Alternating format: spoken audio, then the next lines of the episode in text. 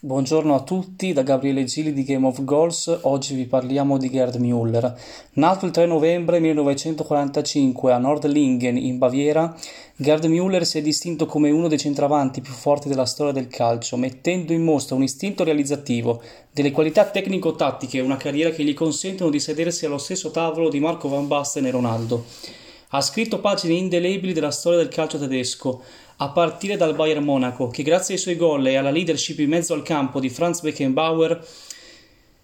è potuto risorgere dalle ceneri della Zweite, per poi arrivare sul tetto della Germania Ovest, dell'Europa e del mondo, per non parlare del peso enorme avuto nei successi della sua nazionale all'Europeo del 72 e al Mondiale del 74. Le sue cifre realizzative sono state esorbitanti, con i suoi 730 gol in 785 partite, che l'hanno reso uno dei cannonieri più prolifici e decisivi di tutti i tempi. Un bomber tanto prolifico da aver segnato 85 gol in 60 partite nell'anno solare 1972, un record rimasto imbattuto per ben 40 anni prima dell'avvento di quella leggenda che risponde al nome di Lionel Messi.